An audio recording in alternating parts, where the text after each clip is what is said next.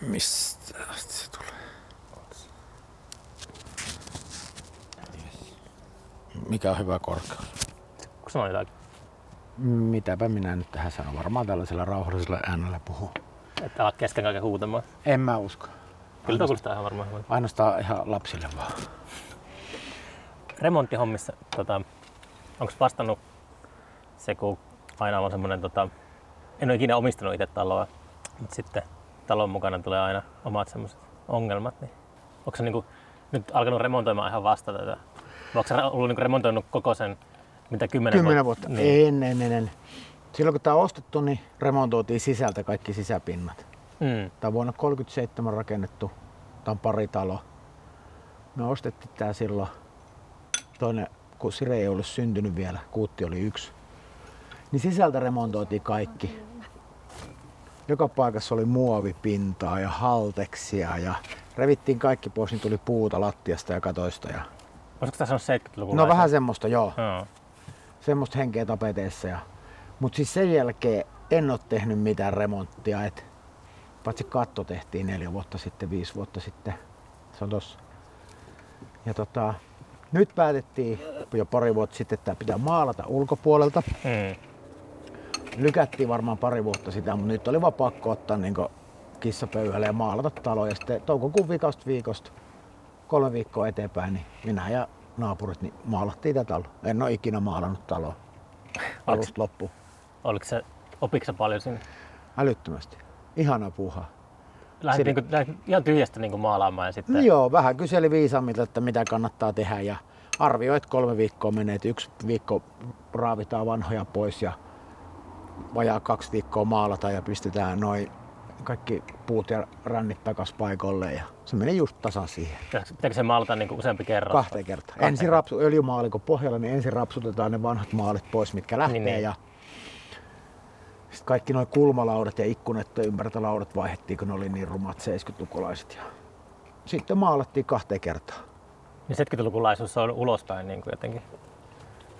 Ei toimi samalla tavalla kuin lipastoissa. Ei niin, ja sitten kun se on sellaista ruskeata rumaa lautaa oli ja ne puut ja Joo. Nosturi oli yhtenä viikonloppuna lainassa, että pääsi tuonne harjaa. Se oli kiva. Ajeltu näitä siellä talon katolla tuolla nosturilla ja ne oli ihan innoissaan. En mä ole ikinä ajanut semmoista. Ja sit se oli ihan 5 minuuttia sen oppi käyttämään. Siinä on joystickia ja sit se nosti tonne. Ja... Sitten tulee helposti sellainen, se tykästyy ja tulee sellainen lelu. Joo. Joskus festarilla oli kaikkea niin kuin mönkijöitä ja tällaisia. Niin sielläkin oli just semmoinen pieni nosturi. Niin sit kaikki niin kuin innostui vaan käyttää huvittelemaan niillä laitteilla. Mm. Ne on oikeasti tilattu niin kuin työtä varten. Rakentamista varten. Mut se, ettei ollut ikinä maalannut taloa, niin eihän se nyt mitään ruudin keksimistä ole, että kyllä jokainen, jolla on järkeä päässä, osaa tehdä sen, mutta musta oli parasta se, että saa miettiä sitä, että miten joku asia tehdään ja missä järjestyksessä. Että kaikki menee niinku tavallaan järkevästi ja helposti. Mä 1 päivän ekalla viikolla tein tuolla, minne aurinko paistaa, kun mä rapsutin. 4 tuntia auringonpaisteessa. Mä tiesin, että se on virhe. Poltitko selkässä vai? Niska. Ja silleen kuuma. Jotenkin silleen, mutta sen jälkeen rupesi miettimään koko ajan, että aina on siellä, mihin aurinko ei paista. Ihan se oli se marssijärjestys, ihan sama. Tietenkään sä et voi maalata myöskään suorassa auringonvalossa. Et välillä maalassa aamupäivällä ja välillä illalla. Tosin mä teen koko ajan töitä ja töiden jälkeen viikonloppuisin. Ja joo, se oli musta parasta. Sama kun noita lautoja sahailtiin tuohon kaikkeen, niin miettii, että miten se tapahtuu. Kun ei ole tehnyt semmoista, niin saa vaivata päätään sillä. Mä ajattelin sille, että jos on just elänyt koko ikänsä sellaisessa talossa, joka vaatii älyttömästi ylläpitoa ja huolta, niin sitten haluaa vanhoilla päivillä niin kuin muuttaa semmoiseen helppoon kerrostaloon. No suunnilleen. Siis monta kertaa tiedän niin kuin omasta suvusta sellaisia tapauksia. Että nyt riittää ja nyt mä haluan niin kuin kaikkea niin kuin mahdollisimman helppoa. No jos sitä on 30 vuotta tehnyt, joku sitä taloa koko ajan korjannut, niin kyllä mä ymmärrän, että joku haluaa muuttaa pois. Niin ja sitten jos on taas toisinpäin, että jos on niin kuin kasvanut sellaisessa kerrostalomeiningissä, niin enemmän sieltä päästä niin haikaillaan sellaiseen, niin kuin, että kumpa pääsisi stressaamaan niin omasta asuinympäristöstä. Niin, ja sitten se karu todellisuus tulee sieltä jossain vaiheessa ja sitten on ihan kamalaa se remontoiminen. Niin. En mä ole kyllä tästä talosta niin paljon stressannut silleen, että ei, niin ruohonleikkuu ja lumityöt on semmosia, mitä saa niin Kyllä sä jonkunlaisella ylpeydellä äsken katsoit tätä. Mä oon tyytyväinen tähän hommaan, mä oon tyytyväinen tähän jälkeen. Mm. Joo. Ja naapurit kanssa. Ja sitten mä innostuin, tuossa on tuo kuisti, mistä mennään sisälle. Siellä oli tuolla roskalaji ja tuolla oli tuollaista 70-luvun muovipaneeliä tuolla. Jaa, niin, se oli tollasella tehty. Niin mä revin sen 1,5 viikkoa sitten, 2 viikkoa sitten maanantaina pois ja sitten mä kävin hakemaan uudet paneelit ja sitten mä oon nyt tehnyt sitä joka päivä vähän. Sitäkö sä tuossa äsken maalasit? Joo, nyt tuossa maalaan listoja ja jotain tommosia. Sitten mä tein ikkunalautoja siihen sisäpuolelle ja vähän paremmin se tilakäyttöä. Se on ollut vähän semmonen jätellä ja tai siinä on kaikkia roskapusseja ja kaikkea semmoista, niin nyt vähän järkevämpää käyttöä. Onko se semmoinen lista, mitä sun pitää tälle talolle tehdä tyyliin seuraavat 3 vuotta? No mä innostuin, kato nyt, niin mä tein. Mutta se on niinku tämän syksyn mittainen. Okay. Ja sitten en mä oikein ole semmoinen ihminen, joka tykkää niinku tehdä tämmöisiä. Tai siis, että tekee koko ajan. Mm. Tämä kevät oli niin passiivinen. Niin. Mä vasta toukokuussa havahduin, että on tosi passiivista tää elo.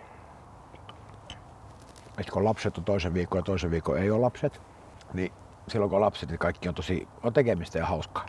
Mut sit kun on yksin, niin sä tulet töistä kotiin ja kunhan vaan katot telkkaria ja runkkaa, että mitä ei tapahdu. On vaan semmoista tylsää, kun ei päässyt minnekään. Niin sitten mä jotenkin tosi passiivinen oli, ahdistikin jopa eka kerran elämässä. Oli yksi aamu, kun heräsin, eikä se tehnyt mielillä herätä, nousta alas. Nousta sängystä. Eka kerta elämässä ahdistin. Silleen, että oikeesti, kyllähän nyt vituttanut on ja silleen, niin kuin, mutta semmonen, että heräsin sunnuntaina ja oli silleen, että nyt ei huvita nousta edes sängystä. Että eka kerran semmonen fiilis elämässä. Vau. Wow. Ihan niin kuin, joo. Ja sitten mä tajusin, että se johtuu siitä, kun ei tee mitään. Heti kun ruvettiin maalaa tätä näin, niin koko ajan jotain tekemistä, jotain ajateltavaa, niin hirveä drive. Mä olin ihan kuin teräsmies, mä pystyn mihin vaan. Oikeesti. Mm. Mä oon semmonen ihme, että mä kaipaan sitä tekemistä. Jos mä teen jotain, niin sitten on tylsää. On se sitten jotain musahommia tai mitä nyt ikinä tekeekään, töitä tai jotain, mutta... Onko sinä keikkailu viime aikoina? Sillä niin kuin sanotaan tuossa just ennen koronaa, että lähtikö sinulta paljon keikkoja alta pois? Ei varmaan yhtään, ei. Joo, mä katsoin, googlasin just niin Spotifysta jostakin, niin siinä oli joku toinen Grateful Dead-niminen artisti tehnyt itse asiassa koronan niin teemalevyn. Okay. Ilmeisesti joku amerikkalainen artisti. Joo, siellä on sen nimisiä bändejä. Niin, toi ei varmaan ole tähän, kenellä on menossa tekemään podcastia. Ei, mulla oli maaliskuun 7. päivän viimeksi keikka filkkareilla, Grateful Deadillä. Ja yhteen keikkaa pyydettiin kesäkuun alkuun, mutta kieltäydyin, koska oli tää remonttihomma. Ja sitten en ole treenannut sen maaliskuun jälkeen, enkä soittanut yhtään, niin mä ajattelin, että ei ole sopiva hetki lähteä nyt treenaamaan, kun on tää homma kesken. Se on kumminkin 1 päivä pois tuosta hommasta. Se on ollut Tampereella vastavirralla. Niin. Niin kyllä noita keikkoja tulee ihan riittävästi, niin sitten jätin välistä. Ja seuraava on Joensuun kirjastossa syyskuun lopussa. Jaa. Sinä on. Joo, keväällä kutsuvat sinne soittamaan. Sunnuntai-iltapäivänä on joku tapahtuma siellä. Niin. Joku oli joskus nähty, kun olin siellä ja pelkkä väliviiva varmaan 2015 siellä. Oliko se laituri se baari siellä? Aseman vieressä semmonen. Se taisi lopettaa se. Se oli kiva paikka. Mä oon joskus siellä odottanut junaa. Mut siellä soitettiin. Joku oli nähnyt siellä keikalle ja sitten pyysi kirjastoja. Joo, että sulla ei ahdistus sitten kuitenkaan liittynyt siihen, kun monella muusikolla on ollut sille, että lähtenyt 10 keikkaa pois alta, niin sitten on ollut silleen pyöritellyt peukaloita. Että... Niin, ja sitten ne on enemmän niille niin kuin semmoinen ammatti- ja rahatulolähde. Mulle toi nyt ei ole mikään tulelähde. Semmosta... No jos et mieluummin ollenkaan. Okei. Okay. Niin ei. Toi on semmoista harrastustoimintaa ja 15 keikkaa vuodessa. Tunnin päästä. Niin, lapset ramppaat. Harrastustoimintaa, että mistä nyt välillä saa jonkun sadasen ehkä, että ei siinä mitään. Mut ei oo myöskään huvittanut soittaa. Nyt on ekan kerran myös jotenkin. En ole vieläkään soittanut sen maaliskuun jälkeen yhtään. Sulla on kellarissa treenintila vai? Joo. Et ole käynyt edes siellä? Oon mä kellarissa käynyt, mutta kamat on paketissa edellisen keikan jäljiltä. Mä ajattelin, että kun ei hirveästi nyt huvita, niin se on ihan hyvä pitää vähän taukoa. Että sitten ei mulla näin pitkä taukoa varmaan ollut ikinä. 8-9 vuosi menossa, niin ei mulla ole 3-4 kuukauden taukoa ollut ikinä.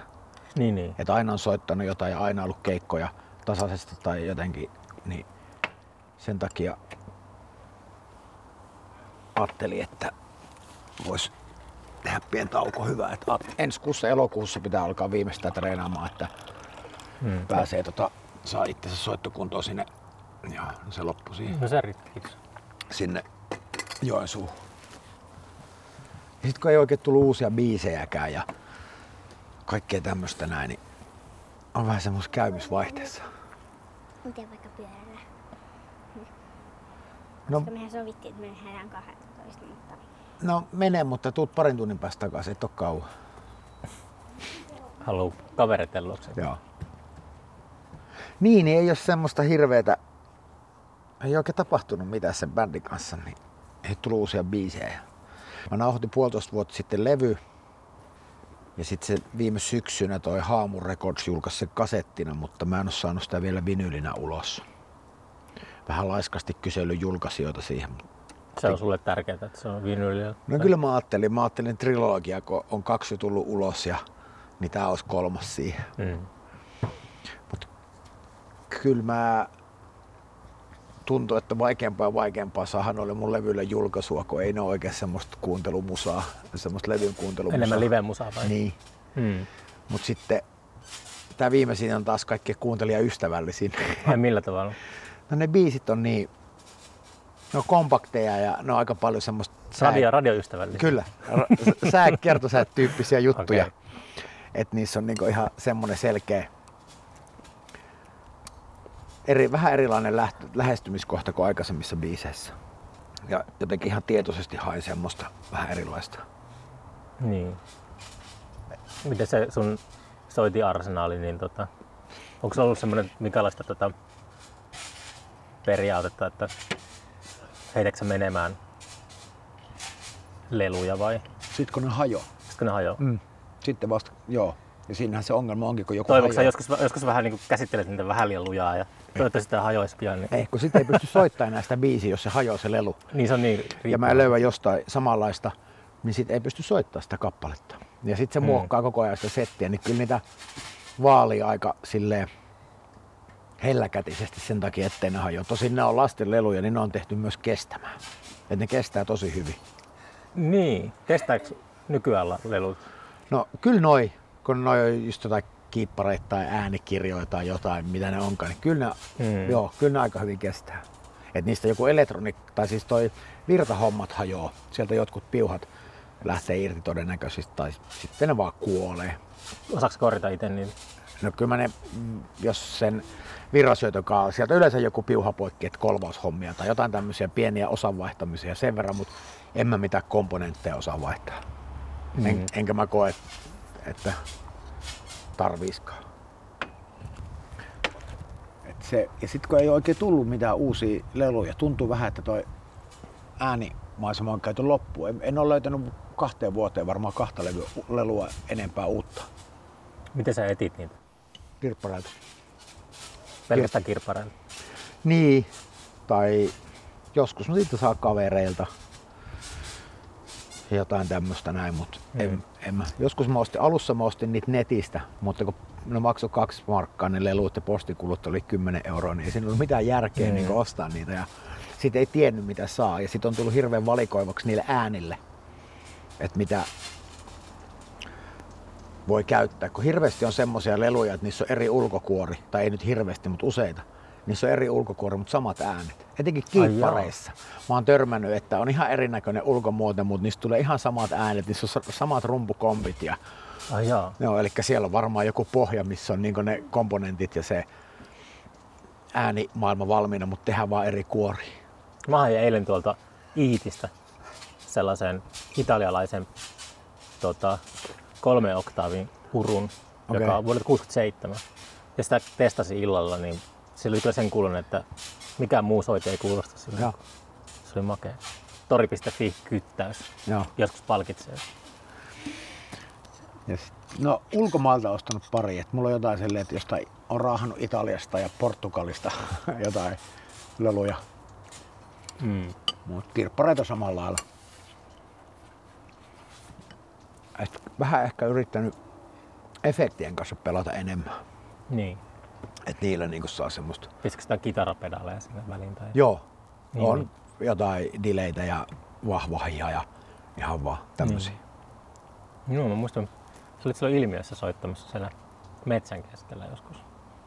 Kyllä. Mä yritin miettiä tässä matkalla, mikä vuosi se oli. Mulla on ihan yhtä mössöä kaikki noin. 2013, 14 jotain semmoista. Se oli silloin niinku, Grateful Dead oli silloin niinku alkutaipaleella. No ihan varmaan ensimmäisiä vuosia mentiin. Onko se mukana siinä Puntalassa mitenkään? On ollut 15 vuotta järjestämässä niin, sitä. Niin. Joo. Joskus mä muistan, kun viesteltiin sitä. Kun Puntala on usein ollut samaan aikaan kuin meidän festari. Kyllä. 15 vuotta. Mä menin sinne ekaan kerran 2005 ihan vapaaehtoiseksi rakentamaan. Ja sitten siinä pari vuotta oli rakennushommissa, mutta sitten rupesi ajaa autoa ja sitten on kuskannut olkkaribändiä ja hoitanut niiden logistiikkaa festareiden aikaa ja ollut bändin valinnoissa mukana. Mutta mä esimerkiksi lopetin 3 vuotta sitten jo olemassa mukana niissä bändivalinnoissa, kun en ole niin hirveästi tuosta skeneestä tällä hetkellä kiinnostunut, siis niinku musasta. Että se musta tuntuu, että mun panos ei ollut oikea siihen. Et en mä ollut riittävän hyvä. Tiedätkö, jos oli niinku, meillä oli Excel-taulukko, missä oli 200 bändiä, mitkä oli hakenut Puntalaa, ja sit siinä oli linkki, että pystyt kuuntelemaan. Sitten käyt niitä lävitte, niin 2 niistä herättää jotain intohimoa ja loput ei kuulosta miltään. Niin sitten semmonen, että mä oon väärä ihminen tähän näin, ja sit mä jäin pois siitä. Ja itse asiassa nyt vuodenvaihteen aikaa ilmoitin, että jään nyt muutenkin näistä hommista pois. Että on vähän ehkä, on tehnyt sitä riittävän kauan ja... Vähän samoissa fiiliksissä. Niin, vaikka siis en mä ole monen vuoteen muuta tehnyt kuin ollut siellä viikonlopun duunissa. Et en mä ole käynyt palavereiset, mä oon mennyt sinne ja hoitanut hommaa, se on tosi kivaa. Mut silti on jotenkin tullut se olo, että nyt vois tehdä vaikka edes 1 vuoden jotain muuta. Ja sehän tuli tästä ihan luonnostaan. Tuli kuin tilauksesta? Kyllä. Että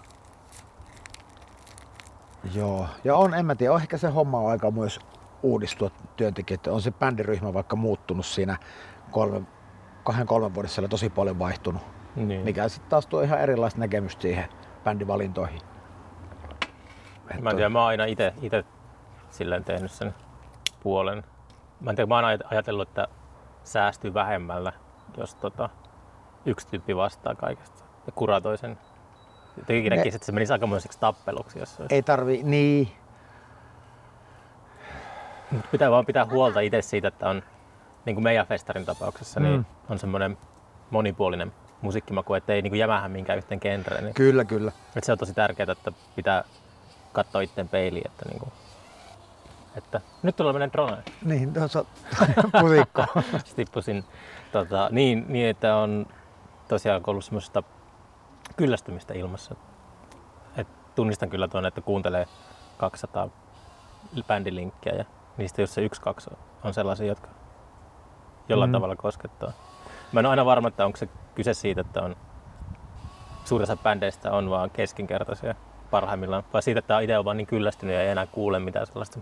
Ja sitten itsellä on se, että etenkin noiden punkki- ja HC-bändien kohdalla, niin ne parhaat ne näkee keikalla. Niin. Siitähän sä pystyt niin kuin jotenkin toteen, että nyt on oikeasti niin hyvä bändi. Kyllähän nyt levyltäkin tai joltain nauhoituksesta kuulee, mutta kyllä se, niin se iskee livenä se homma ja sitten sä voit olla, että okei, toi on kova, että kannattaa vaikka kysyä. Niin. Mutta sä oot aika hyvä delegoimaan, jos sä itekseen hoidat noin paljon noita asioita. No siis ohjelmapuolta, mutta siis festarissa on tuottaja. Porukka niin kuin ihan erikseen sitten, jotka hoitaa kaiken. Niin sä puhut vaan bändivalinnoista. Niin. Mut onko siitä tullut negatiivista kritiikkiä? No onhan tässä vuosien aikana vaikka mitä kuullut, mutta se on muutaman kerran ollut sellaisia, että mä nykyään enää hirveästi kyllä liikun missään baareissa tälleen, mutta muutaman kerran tullut silleen Turussa, että on tullut joku kännissä alkoholin rohkaisemana. Joku tyyppi aukomaan päätä, että ei ole niinku omat suosikkiartistit tai omat bändit niinku päässyt festarille. No sehän se on aina kun oma bändi ei pääse. Miksi? Niin. Mut Mä oon aina halunnut, tai viime aikoina ainakin miettinyt, että mitä mahtavimpia vihollisia, niin sen paremmin on tehnyt työnsä. Niin se herättää semmoisen reaktio, että jos se on tommoinen vahva negatiivinen reaktio, niin silloin on myös saavuttanut jotain. Niin. Mä jos järkkäisin itsekseen festarit tollaset, olisi budjetti, niin olisi kyllä niin sekava kattaus sitä tavaraa, että hohu. Mm. No sit kyllä se silleen niin kuin heijastaa sitä omaa makua, että en mä koskaan itse ollut niin kuin missään, en mä ollut mikään punkkari tai heavy nuori tai teknopää tai tällä. Mulla mä aina kuunnellut niinku varhaisesta asti niinku monipuolisesti musaa. Kyllä se jossain näkyy sitten. Mm. Joo, toi on yksi semmoinen, mitä mä mietin joskus just viime vuosikymmenen puolivälissä, mitä äsken puhuttiin, että niinku Grateful Deadin musiikkikin niin on sitä hankala myydä silleen lipun ostajille, mutta sitten se pitää niinku just kokea livenä, niin kyllä. Se kolahtaa. Niin, että kyllä se tavallaan ne kuulijat on aina löytynyt keikoilta. Niin. Ja sitten kun ihmiset ei välillä tiedä mitä on, niin sitten se pitää se konsepti niin selittää, niin jos antaa vaikka sun levyn, niin pitää selittää sitä, kyllä, että tehty niin tällä tavalla, niin sit se on. Mä olin soittaa helmikuussa yhden kaveri Karon kanssa ja Tampereella. Ja sitten se halusi vähän semmoisen artistin, joka herättää niinku. Ei ole ihan niinku peruspaketista, niin siellä oli siis ikähaarukka, oli jostain 30, sitten oli 70 ihmisiä, oli varmaan se isovanhempia jotain tämmöisiä, tai vanhempia, niin niiltä tuli eniten palautetta, ne tuli juttelemaan pari-kolme semmoista niin vanhusta, että ei vitsit, että nyt oli mahtavaa, että en ole ikinä nähnyt enkä kuullut tällaista näin, ja ne oli ihan liekäisiä, musta semmoinen hyvää palautetta. Onko sä ollut niinku nuorempana paljon bänditouhussa mukana? Mä oon soittanut eka keikkani 33-vuotiaana. Okei. Okay. Tampereella Aortta oli eka bändi. Mä olin 33, kun soitettiin eka keikka. Mä oon varmaan uskaltanut tehdä sitä nuorena. Ja mä oon Mikkelissä kasvanut. Mä oon 27, kun mä oon muuttanut pois, niin ei ollut mitään. Kyllä kitaraa on ollut, mutta en soittanut. Onko sä ollut nuorena musanörttiä? Onko sä haaveillut sellaisesta? Tämä olisipa kiva, niin kun olisi sellainen bändi, joka voisi kiertää ympäri maailmaa. Onko se ollut sellaisia tavanomaisia? Joo, siis aina on kuunnellut musiikkia. Ihan lähtenyt sitä ala-asteiästä jostain Elviksestä ja Stray Catsista ja Rockabilista. Ja no ekat artistit. Eka biisi, mikä on tehnyt vaikutuksen, niin on ollut Stray Catsin Runaway Boys. Niin kuin biisi, että joku biisi on näin hieno. Sitten tuli 4-5-luokalla Hanoi Rocks ja Pelle Miljoona ja Heavy. Iron Maiden ja Judas Priest ja nää. Ja no se kiertoelämä haaveilu on tullut sitä myötä, kun soittanut. Mut kai sitä ehkä haaveillut siitä soittamista jotenkin, mutta ei ollut niin vahva semmoinen palo siihen hommaan. Et on niinku fanittanut aina, on ollut pienenä huone täynnä julisteita ja kaikkea sitä ja käynyt keikolla pienestä asti. Et joo.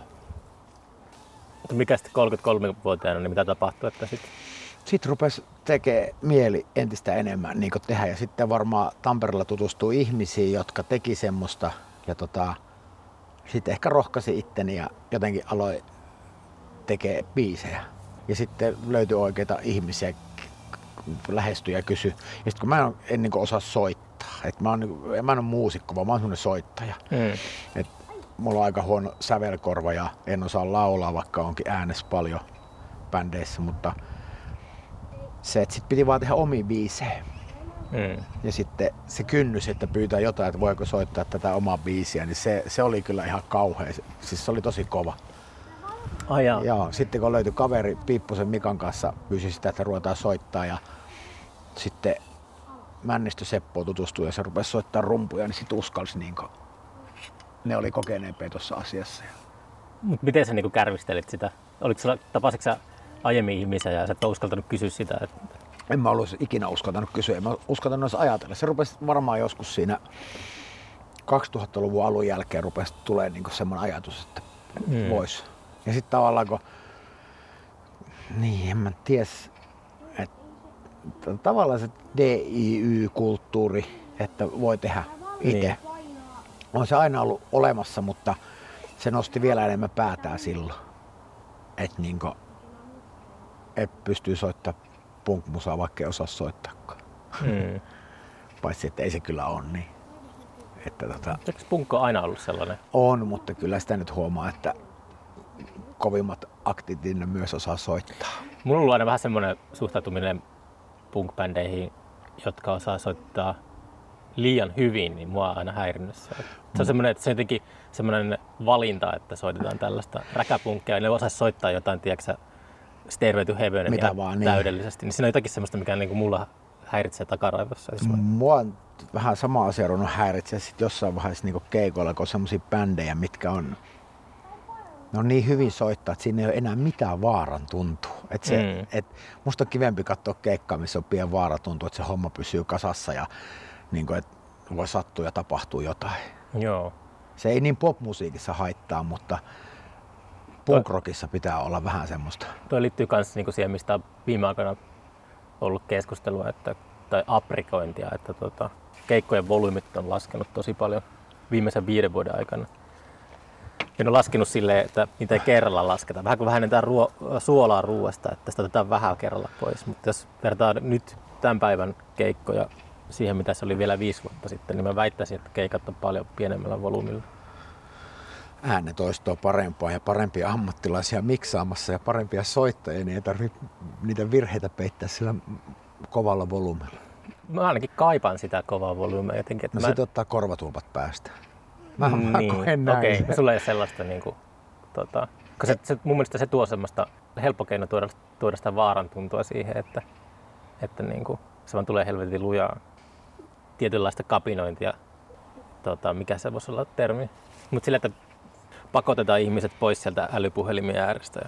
Niin kun tuutetaan niin kovaa, että... Niin, mutta se on joku semmoinen, että mä oon aina niinku halunnut, että keikat on mahdollisimman lujalla. Joo. Aina niinku just vähän se yli siitä, mitä saa olla. Ja sitten mä luulen, että on niin paljon puhuttu sitä ongelmista, siis mitä vaikuttaa se, kun musiikki tulee kovaa. Ihmisillä menee korvat siinä. No se on tietenkin se, kyllä pitää niinku... Mäkin olen opetellut vasta viime aikoina käyttämään korvatulppia. Jostain syystä, vaikka mä oon bändikämpillä viettänyt paljon elämää, niin mä oon säästynyt kaikilta kuuroutumisjutuilta. Mutta ehkä siinä musiikissa kanssa on se, että se volyymi, niin kuin se tuntuu, se äänen paine. Koska siis se tulee niin kuin lujaa, niin sille, että vaikka korvat on suojattu, niin siinä ehkä on joku sellainen... Niin olisi jossakin aallokossa tai jossain. Lahkeet lepattaa ja tuntuu luissia ytimissä. Mä muistan joskus, kun mä olin Läjä-äijällä The Kolmas orkesteri kattoi vuosia sitten. Varmaan eka kerta, kun mä näin sen koskaan, niin se oli silleen just sen tyylinen keikka, että lahkeet alkoi lepattaa, mutta ei mitään ei kuulu sieltä lepattaa. No. Siinä oli mun mielestä jotain hienoa. Mutta en mä tiedä, siis ehkä se on samanlainen juttu kuin, että ehkä siinä on pointtia, että ja se on kansanterveyden kannalta hyvä juttu, että keikavolyymet laskee, mutta siinä mun mielestä siinä menettää jotain sellaista. Niin, kyllä sitä välillä, mä ainakin kaipaan myös välillä sellaisia melusia keikkoja, niin kuin vaikka joku vastavirralle meneminen, että kuuntelet jotain bändiä, mitä et tiedä, se melu tulee tosi kovaa. Sitten vaikka versus, että käyt klubilla kattoo jotain siistiä, nättiä bändiä, mikä soittaa tosi nätisti ja kuulet jokaisen pienen blingin sieltä. Niin, välillä kaipaa kyllä erilaisia asioita, se on. Joskus viime vuosikymmenen alkupuolella muistan, kun menin katsomaan tuonne Manalaan sellaista iltamaa, kun siellä oli Umpio lämmittelemässä Joose Keskitaloa. Mä oonkin näkään niin kaukana toisistaan. Mutta se oli ihan loistavaa. Mutta se oli Umpion keikan aikana. Siellä oli just Joosen faneja, jotka ei niinku koskaan kuullutkaan noisen musiikkia. Niin oli siellä, se oli sellaisessa salin toisessa päädyssä, niin kaukana kuin pääseltä lavalta, ja piti tuskaisen näköisenä käsiä korvissa. Ja sitten varmaan niin kuin lähettivät valituspostia Joose Keskitalolle. Mikä tää tämmönen? Niin. Joo. Umpiokin on keikalla parempi kuin levyllä. Totta kai. Tommonen musa, tommonen noisen musa on semmoista, että se on sitä, että pitää olla kyllä aina Dassumilta säännöllisesti saa noita sen tuotoksia tai ostaa miten vaan, niin kyllä ne kuuntelee kerran kaksi silloin tällöin, mutta mieluummin niitä niin kuin livenä aina katsoo. Että. Mutta jos Joosesta tuli mieleen asia siltä toiseen. Lämmöllä muistelen semmoista DJ-keikka-iltaa, kun oli Joose soittamassa klubilla joskus, tästä on 10 vuotta aikaa, mutta silloin tällä kävi soittaa levyjä siellä, niin kaikki biisit, mitä soitin siinä keikkojen ympärillä ennen ja jälkeen ja välissä jonkun bändin, niin oli levyjen viimeisiä biisejä. Mm. Sillä saa aika hyvän tunnelman semmoisen Joosen musaa kummiskaan mitään ilosta, niin kun levy viimeiset biisit on yleensä, niissä on vähän semmoinen lopun meininki, jos on hyvä levykokonaisuus. Niin. Niin muistan, että siinä oli aika painostava tunnelma. Tekisi mieli joskus tehdä uudestaan. Mun mielestä, jos on täyspitkä levy, niin siinä pitää olla alku ja loppu. Ja onko sun omat levyt tällaisia? Oh, ihan. Sä oot miettinyt aina, draaman kaareen? Kyllä pitää olla. Niin, joo, mutta se viimeinen biisi, ne on yleensä semmosia. Useasti jos kuuntelet netistä jotain levyä, mitä sä et tunne, mitä aika harvoin teen, mutta kyllä yleensä arvaa, että tää on vika biisi. Se huomaa tunnelmasta. Pitäisi semmonen levy, jossa on pelkästään viimeisiä biisejä. Ne on sitten ihan oma bändi, ihan oma musiikin ala taas. Mut joo, ei ole kyllä Joosen musaa tullut viime aikoina kuunneltu. 3-4 eka levyä kiinnosti kovasti ja tykkäsin, mut sit vähän. Mun mielestä toi uusin, se Nukke Koti vai mikäs Nukke täällä on, mikä tuli keväällä, mun mielestä se on ihan Joosen parempia levyjä. Pitäis vaan ottaa kuuntelua. Tosi kuumottavia on droneet. Niin. No toi onneksi noin pientä tosta. Kissa meni... No anna mä kato. Kissa meni muuten tästä sekaisin eilen, kun oltiin tuon dronen kanssa pörrässä. Kissa oli tosi utelias ja se juosi aina minne se meni. Jos drone meni pusikkoon, niin kissa löysi sen. Nää oli ties mennä sinne. Mut sit kun noin pisti sen droneen lataukseen, niin kissa pyöri pihalla ja nauku. Oh, tulikohan sille ikävä sitä? Lähdette käymään? 2 tunnin päästä tuu takas joku. No. Mekaaninen lintu. Kyllä. Mut se ei varmaan kato ikinä nähnyt tuommoista ihmettä. Niin. Ootko huomannut elokuvissa ja TV-sarjoissa, miten nopeasti on muuttunut, tai kun noita droneja käytetään? Hirveästi tullut semmoista korkeata ilmakuvaa, mihin tarvittiin ennen nosturi tai joku helikopteri. Niin. Nyt niitä on joka sarjassa ja elokuvassa on, että droneilla tehdään se. Se on huomattavasti halvempaa. Mm. Niitä käytetään paljon. Mä oon kiinnittänyt huomiota siihen. Joo. Tämä kaipaa sellaisia elokuvia, jotka on tehty ahtaissa lavasteissa. Eilen just oli pitkä keskustelu Netflixistä, että pitäisi vaan lopettaa se, katkaista se. Siipivika, että nämä valkoiset veti kovempaa kuin nämä mustat. Onko siinä niinku... Koska mä vaihoin nämä kummatkin mustat siivet ja nyt tää toimii ihan hyvin. Ja siis mä olin huonosti kiinni nämä mustat. Niin kun ne tippuu niin useasti, se tulee maahan, niin ne hajoaa. Hmm. Niin Netflixin leffa tarjotaan kyllä. Niin siis se on semmoista niinku... Mä oon perustellut itselle sen, miksi mä pidän Netflixiä on se, että just vaikka tää podcasti, että jos tulee semmosia dokkareita tai TV-sarjoja, mistä kaikki puhuu, niin pysyy mukana siinä, niin pysyy ajan tasalla. Mut sitten mä jossain vaiheessa tajusin, että ihmiset katsoo tosia paskoja dokkareita ja sarjoja, niin en mä halua edes niinku sen takia... Niin kuin siellä on niitä. Niin. Musta, siis mä oon kattonut sarjoja HBO:lta ja Netflixiltä, vaihtelee, pidä aina muutama kuukauden toista ja sit vaihtelee. Mm. Mut ne leffat on semmosia, mitä oli aikoinaan videovuokraamossa, ne kyykkyviinit ja kyykkyleffat siellä alimmalla hyllyllä. Mm. Et siellä on 10% sellaisia hyviä ja jotain blockbustereita, mutta ne on nähty, niin ei sit vituttaako katsoa sellaisia leffoja, mitkä on oikeesti niin huonoja, että miksi mä katson tämmöstä. Mut kyllä mä jätän keskenkin. Tuli siitä mieleen vasta drone-jutusta, niin se on sama kuin 2000-luvun alussa oli paljon sellaisia leffoja, jossa nyt kun niitä katsoo, niin on täynnä niin kuin helvetin rumaa semmoista tietokoneella tehtyä efektimössöä. Kun se oli sellainen uusi halpa teknologia, niin sitä tungetaan joka paikkaan, niin se dronen käyttö on vähän sama juttu, että se on joka helvetin niin kuin pukudraamassa pitää kuvata niin kuin linnun silmästä. Mä katsoin eilen illalla sen Black Klansmanin.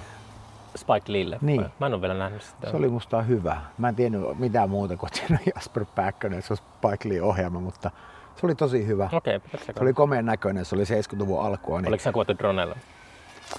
Yritän miettiä, ei varmaan itse asiassa, ei. Se oli hyvä leffa, se oli hauska ja sitten siinä oli asiaa. Mm-hmm. Ihan tykkäsi kyllä. Ja sitten katsottiin eilen lasten kanssa toi City of Lost Children. Jauneti ja Karo-elokuva vuodelta 1995 tai 1996. En ole nähnyt parinkymmenen vuoteesta. No en mäkään, mutta nyt mä sain yhden paketin, missä se oli mukana, niin halusin näyttää tuolle vanhemmalle kuutille pojalle, kun se on alkanut katsoa Tähtien sotia ja Indian Jonesia, niin sitten mä ajattelin, että pitää näyttää tuollaisiakin leffoja. Miten sun lapset niin kun, tykkää tuollaisista omista lapsuuden suosikeista? Itsellä on vähän hankaluuksia välillä, että ei oikein niin kun, eikö se nyt tajua, että tää on mahtavaa meininkiä? Nykyään lapset on sellaisia, ne on nähnyt kaiken. No me ollaan nyt alettu katsoa, onhan ne siis katsonut leffoja just jostain, no perus Disneyt ja nämä lasten elokuvat, mutta nyt ollaan ruvettu tämän vuoden aikana katsoa, että katsottiin 6 Tähtien sotaa Kuutin kanssa. Tykkäs tosi paljon, Indian Jones tykkäs vielä enemmän. No kiva. Ja sitten nuorempi ei kerkeä mukana, se kerkeä lukee tekstejä.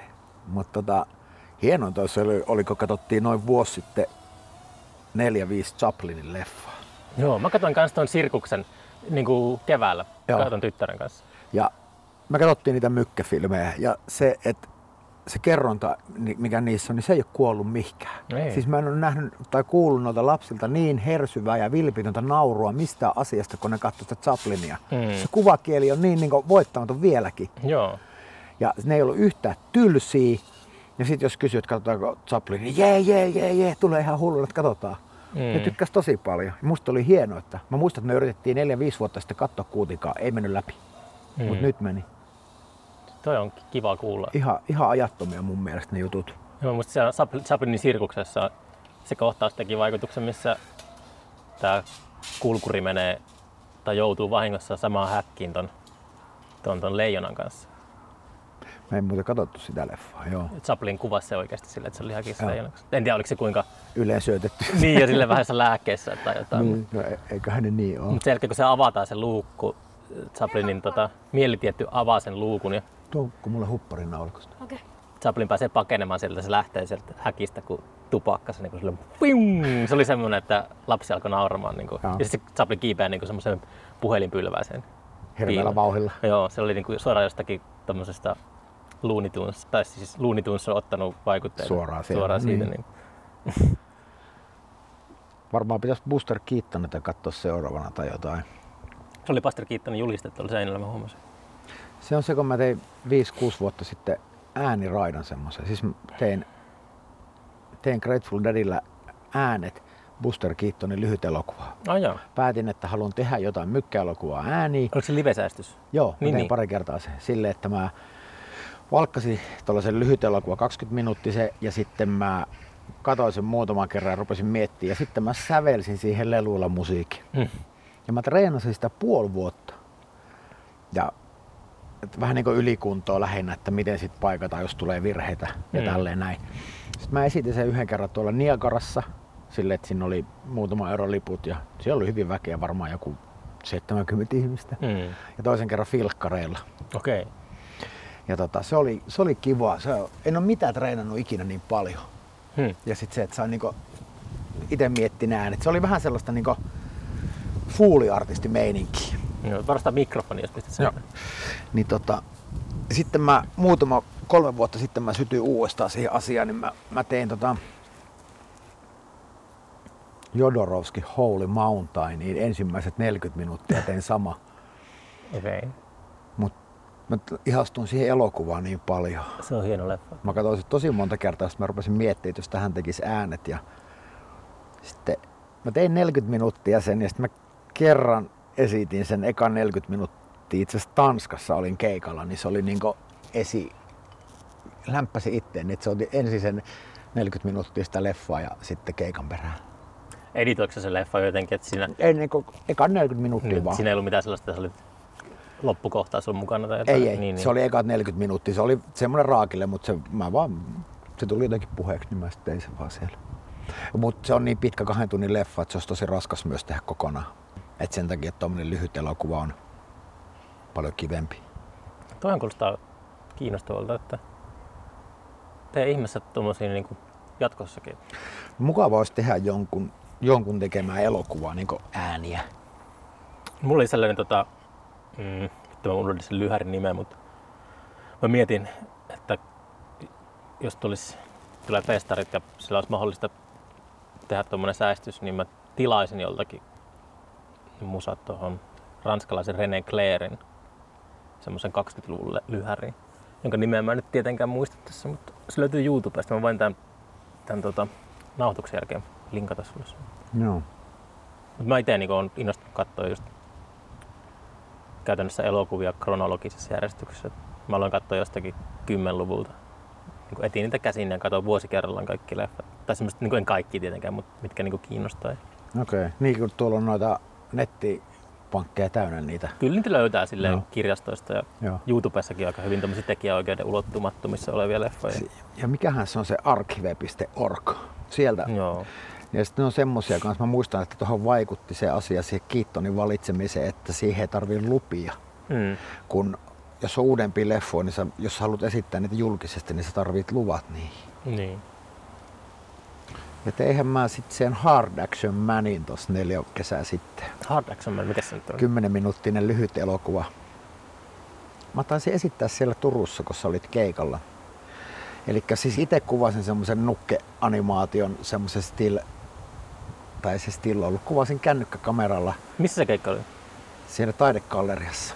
B-galleriassa? Siinä Rinteessä Turussa, sen kebab. Joo, B-galleriassa. Niin. Joo. Siis tein vaan semmoisen elokuvan, en ole ikinä tehnyt leffaa. Kuvasin kännykkäkameralla ja mikä se on se selfie-tikku oli kamerajalka ja sit siinä Hard Action Man, semmonen 20-senttinen figuri seikkaili ja sit se joutui eri tilanteisiin. Se on netissä. Siihen tein kanssa musat. Et ensin tein leffa ja sitten sävelsin siihen musa. Se on täällä myrsky. Saattaa pitulla. Oh. Sää muuttuu vauhdilla. Joo, sekin oli kiva. Pitäis tehdä jatko-osa siihen. Mulla on semmonen Baby Killer on sen nimi, mä tiedän mitä siinä tapahtuu, mutta ehkä 4 minuuttia olisi semmoinen ajatus tehdä. Onko sä tuskissa sen asian kanssa, että sä et ole saanut uusia biisejä tehtyä, vai mietitkö sä paljon sun niinku... En mä tällä hetkellä ole tuskissa. Niin. Mutta se, että eteltä menee sitten vähän mielenkiintoa ehkä soittaa keikkoa, jos ei ole mitään uutta. Niin. Et mä oon nyt varmaan vuoden soittanut aika lailla samaa settiä. Meillä oli viime vuonna juhannuksena oli 2 keikkaa Vastavirta Underground Orkestran kanssa vai Vastavirta Orkesterin kanssa sille, että Hiedarannan juhannusjuhlilla ja Vastavirralla illalla, että me treenattiin mun biisejä, että oli bändi taustalla, oli rummut, kitara, basso, kiipparit ja jotain muuta. Ne oli ihan mahtavia. Joo. Grateful Dead Big Band. Joo, ja siitä on olemassa nauhoituskin ja pari biisiä on jo miksattu, mutta toivottavasti saa sen joskus. Panu saa kokonaan sen miksattua, mutta se oli kiva. Se oli silleen, että saatiin niinku Vastavirta tanssimaan juhannusaattona, että se oli aikamoinen saavutus tuolla musalla. Minkälaista siellä Mikkelissä oli kasvaa? Pikkukaupunki, 30 000 asukasta silloin. Koulu ja mä oon 19-vuotiaana mennyt töihin leipomoon. Keskusbaarissa hengattiin. Ja Keskusbaari, onko se niminen paikka? On, vieläkin on. Okei.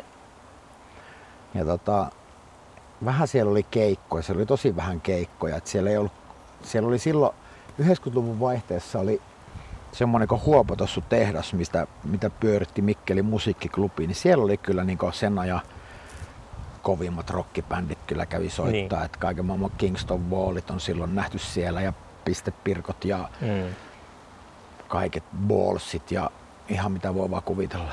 Ja sitten oli Stoppari, oli toinen, mutta se meni kiinni 90-luvun alussa. Se on ihan legendaarinen paikka. Ja mitä niissä tiloissa on nykyään? Onko se purettu ne rakennukset vai onko siellä joku kirpputori tai? Jotain semmoista.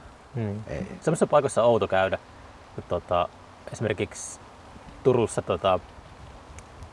kun muutin Turkuun, niin silloin hengattiin koko ajan siellä Baarpäiväkodissa. Kaskenmäellä ja sitten se oli niinku semmoinen kotipaikka. Ja tuntuu vieläkin semmoiselta, että se oli tärkeä mesta.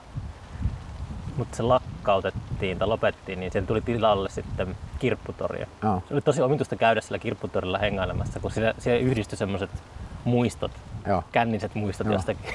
Tuossa oli mökessä ammunut joskus ja tuossa oli DJ-koppia tuolla. Mä en muista, miten niissä Mikkelimestoissa nykyään on.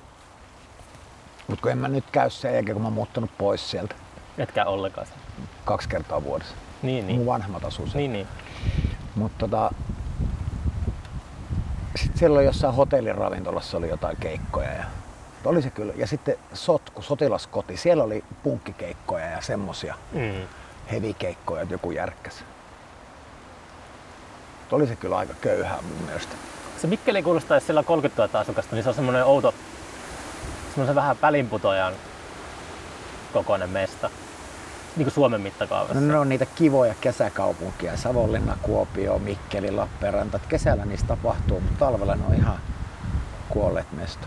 Niin. Jotenkin tuntuu, että pienemmät paikkakunnat on sellaisia, että siellä ihmisillä on niin useimmin semmoista valtavaa paloa päästä pois ja maailmalle.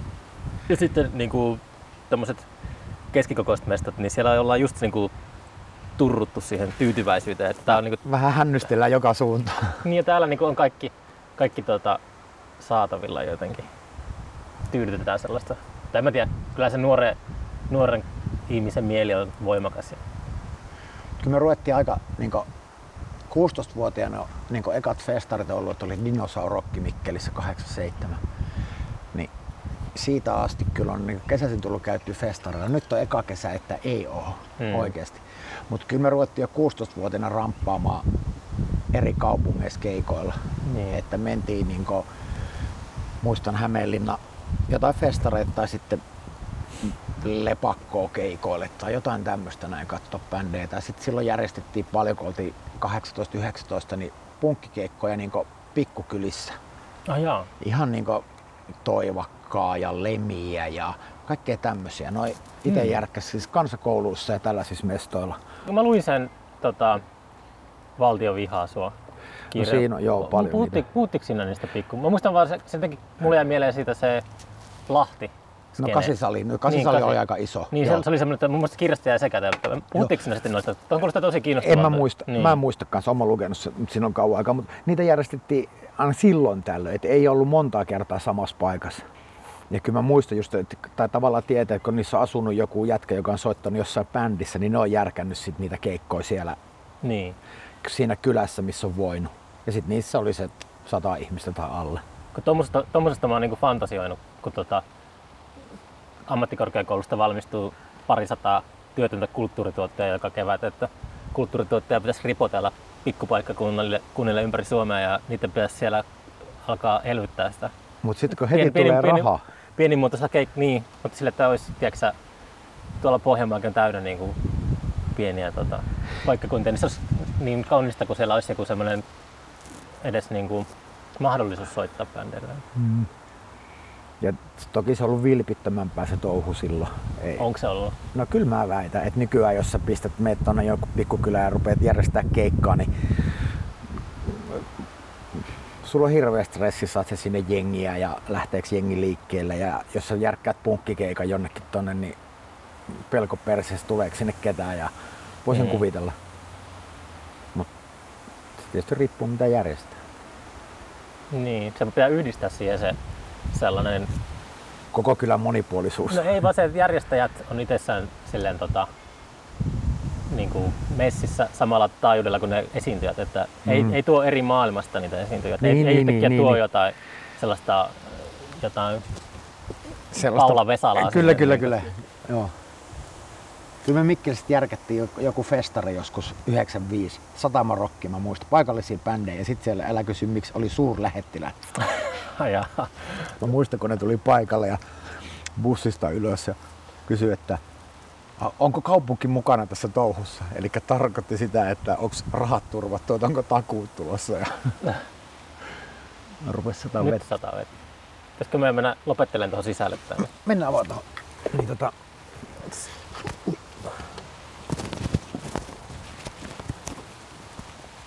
pidä se vaan, mä lopun päässä. Joo. Oho.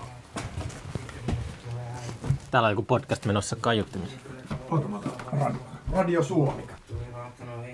Tule vaan. Ei tarvitse ottaa. No mä otan kastukun.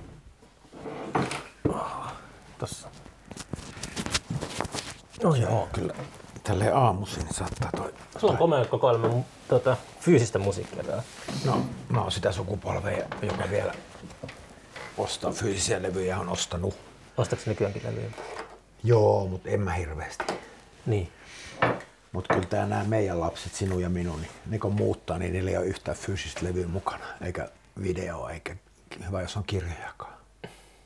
Oikeesti. Lapsia ei kiinnosta enää. Ei, no mut ei, no onko sun tyttärellä levyjä? Ei.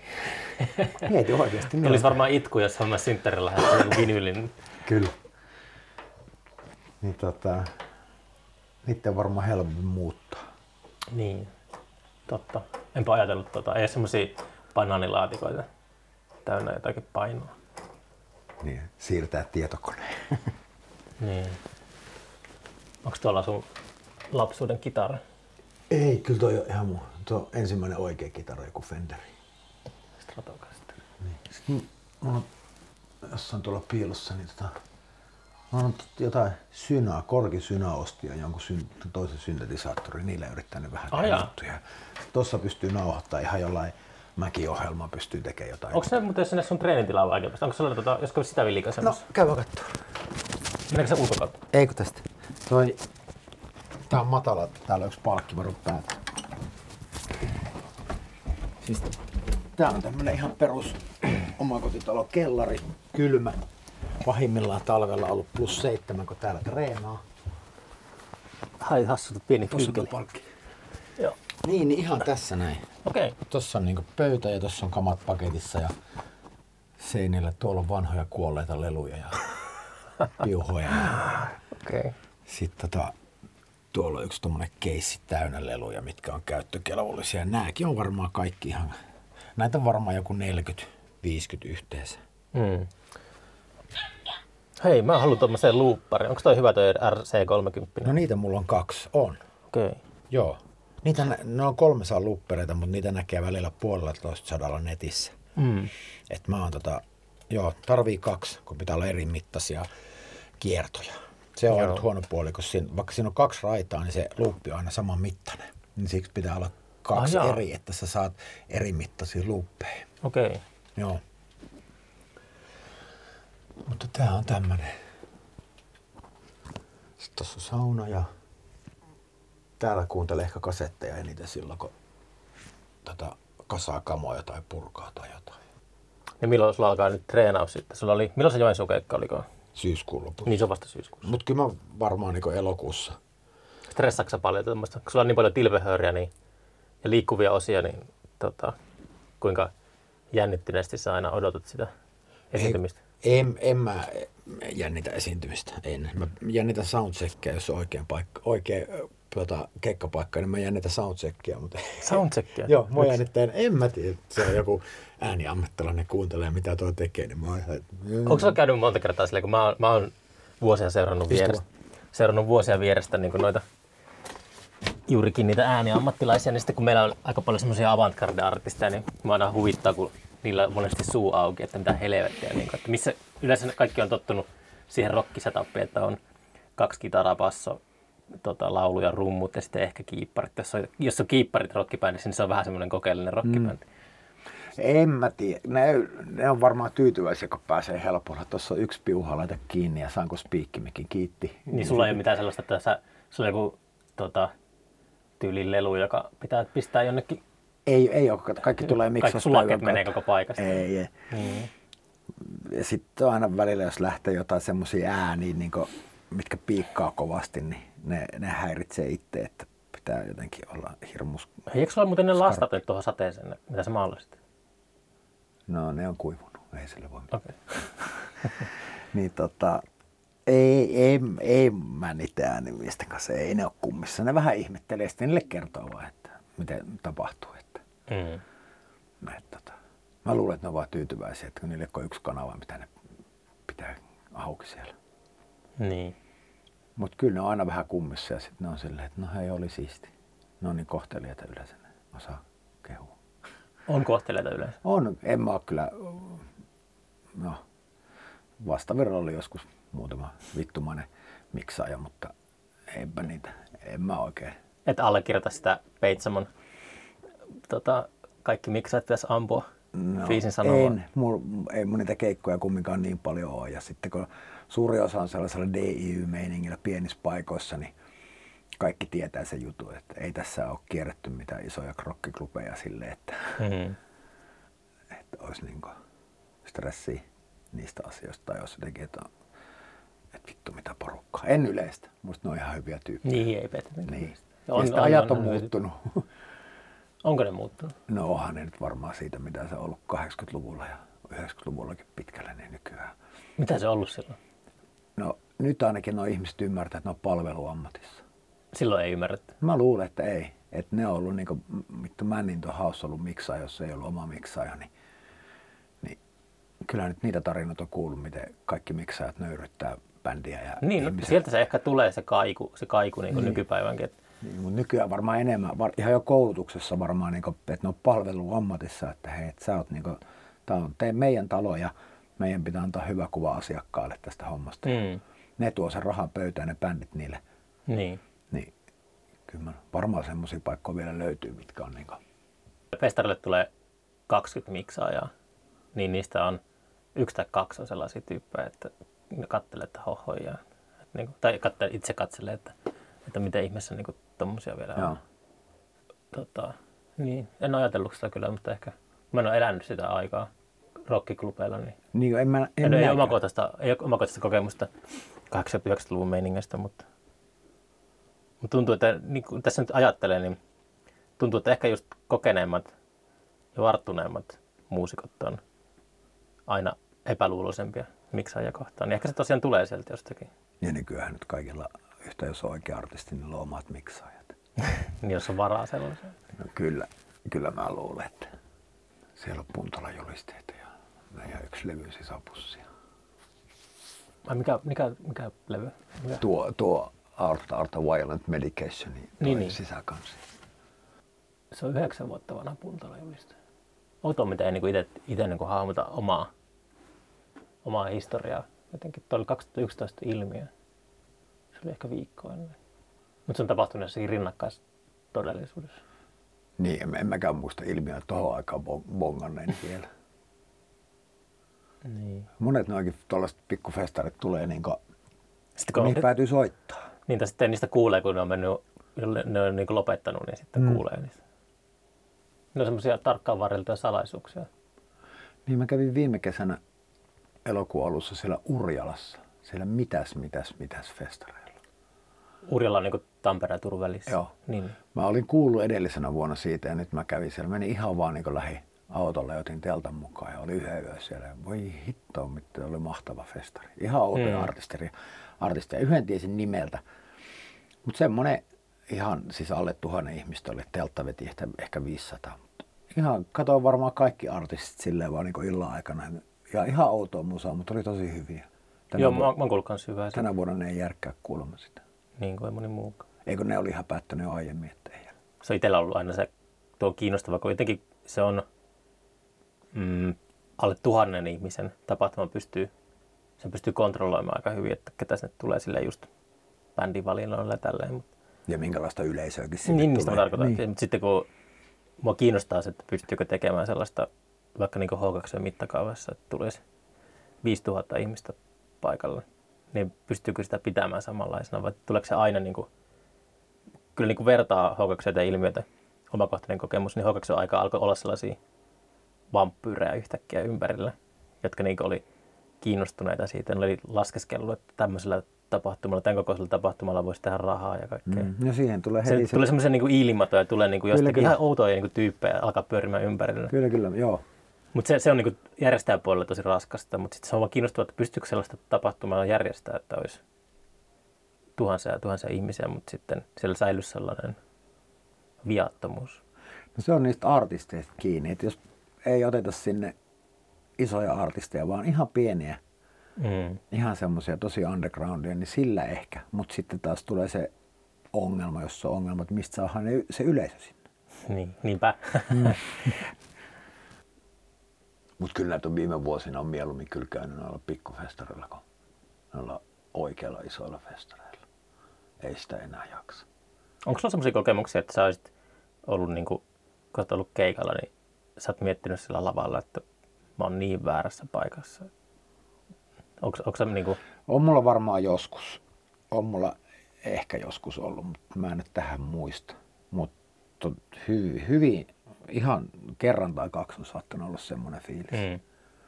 Että jos jossakin Ruotsin laivalla esiintymässä kännisille, jotka alkaa sieltä huutelemaan. Semmoisia keikkoja välillä, missä niinku, et jengi keskittyy juomaan kaljaa ja pelaamaan biljardia, niin se, siitä niinku tulee semmoinen, että on väärässä paikasta, että noita kiinnostaa ja noita ei kiinnosta yhtään, niin se on vähän semmoista, kun sellaiset on parhaita, missä ollaan hiljaa ja ihmiset kuuntelee, istuu paikallaan. Ne on joku galleria, missä on 30 ihmistä, niin semmoinenhan on niinku oikeasti kaikkein lämpimin ilta. Yksi, mikä mua häiritsee usein, on se, että jos on vähän hiljaisempaa musiikkia, niin sitten kassakoneen kilinä kuuluu lujempaa. Mm. Se symboloi jotain sellaista, että tässä on nyt asiat pielessä. Mä muistan aina, kun Mikkelissä oli se huopotehdas, se Pistepirkot soitti siellä ja ne aloitti soittaa. Soitti 2 biisiä, tosi rauhallista hissuttelua. Nyt tokan biisin jälkeen bändi pyysi, että voisiko joku laittaa tuon jukeboksin pois päältä, että se soi niiden yli. Oi. Jukeboksista vielä Pistepirkkojen biisin. Se on siinä. Mutta onko sulla internetissä sellaisia niinku kotisivuja tai tällaista, mistä ihmiset vois käydä tsekkaamassa sun? Kyllä, ihan on gratefulDad.fi. Se on niinku äällä? Eikö aalla? Aalla. Joo. Onko se virallinen kirjoitus, mutta äällä, eikö se ole? No on periaatteessa, mutta ei, internet ei saa ääkkösiä. Internet ei tajua ääkkösiä. Niin. Onko sä kova Grateful Dead-fani? En oikeastaan ikinä kuunnellut sitä bändiä silleen. En oikeastaan. Mulla oli semmoinen vaihe viime vuonna, että mä niinku sukelsin siihen maailmaan ja mä tajusin, mistä siinä on kyse. Mutta mä silti, kun mä en nykyään vaan jaksa kuunnella pitkäjänteisesti musaa, niin sekin on jäänyt. No, kyllä mä tajuan, että miksi ihmiset tykkää Grateful Deadistä, mutta se ei ole helppoa. No se on semmoinen instituutio, se on kasvanut vuosikymmenten varrella. Että... Mutta kyllä mäkin luulen, että mä ymmärrän, mistä siinä on kyse. Ja... Kutsutko sä sun faneja Dadheadeksi? Ei ole tullut mieleen. Leluja mä kutsun toistrumenteiksi. Mut Niin, sulla on ihan viralliset kotisivut. Joo, ja Facebookissa. Niin. Yritän päivittää sinne jotain. Aina välillä on päivitettävää. No toivottavasti sä saat ton sun... Ei sitä voi kutsua writers blogiksi. No, ei. Niin. Ei. Se myös vaatii vähän semmoista, tai siis yleensä kun yrittää kirjoittaa biisiä, niin se ei onnistu. Niin, niinpä. Se on vaan näin ja sit sä tuut tähän ja sit vahingossa tulee joku juttu, että hei tän ympärille näin. Parhaat biisit on itsestä syntynyt vahingossa. Ja sit siihen useasti auttaa uusi lelu, että mistä lähtee joku ääni, erilainen kuin muista. Mut sitten kun biisit on sellaisia, että niillä on nimi, mikä johdattaa siihen äänimaailmaan ja siihen. Siksi mä aina spiikkaan biisin keikalla, että se antaa kuulijalle vähän niin kuin, että mistä on kyse. Mikä on viimeisin biisi, minkä sä oot tehnyt? Minkä niminen biisi? No shit. Ennen? Joo. Okay. Mä tein itse asiassa tällaisen. Silloin kun mä nauhoitin 1,5 vuotta sitten, niin mä sain matkalla, kun mä menin nauhoittamaan, niin mä sain tän. Niin täältä löytyi tämmönen komppi. Tämä. Ja tämän päälle sellaisella lelulla, mistä tulee italialaisia aakkosia. Sen mä tein ainut biisi, minkä tein levyä nauhoittaessa NS-nauhoitusvaiheessa. On sen jälkeen varmaan tullut jotain, mutta en ole päässyt, niinku, mä luulen, että en mä ole soittanut niitä. Niinku, miten sä mikität tuommoisenkin lelun niinku keikalla? Onko se mitään autiputtia? Siis yleensähän näistä on suoraan piuha-mikseri, niin. Mutta silloin kun mä nauhoitin tän, niin mä pidin vaan mikkiä tossa. Niin. Joku väli, että se ei rahise, joku vaahtomuovin palanen ja tohon vaan mikki. Joo. Niinpä, toki näyttää tommoselta ihan perus. Mä sain tän Lörssonilta itse asiassa matkalla, mä kävin Heinolassa, niin se antoi mulle tän ja pari lelua. Tää on toinen. Tää näin, tästä mä otin jotain ääniä johonkin biisiin. Tää eka näyttää tämmöseltä perus City Market. Tää ei ole kovin hyvä, tuossa oli vaan tuo komppi. Toi näyttää tämmöiseltä kunnon toi tuollaiselta avaruusajan. Mut, tässä oli monipuolisia ääniä, mutta sit ne oli tosi huonotasoisia. Et jostain syystä, kun avaa tämän ja ottaa sen kaiuttimen pois ja ne kaksi piuhaa kolvaa tähän instrumentaali, tähän peruspiuhaan, niin se äänenlaatu menee rikki välillä. Oh, se ei, mä en tiedä, se on jotain asioita, mistä mä en ymmärrä, mutta sitten se menee tosi särölle ja sitten ei niitä oikein voi käyttää. Mm. Ja mä en ole keksinyt, mistä johtuu. Sieltä varmaan syöttää liikaa jotain ja joku jotain tämmöistä. Onko se nettisivuilla tai sellaista niin kuin yhteystietolomaketta, että jos ihmiset haluaa lähettää sulle levyä?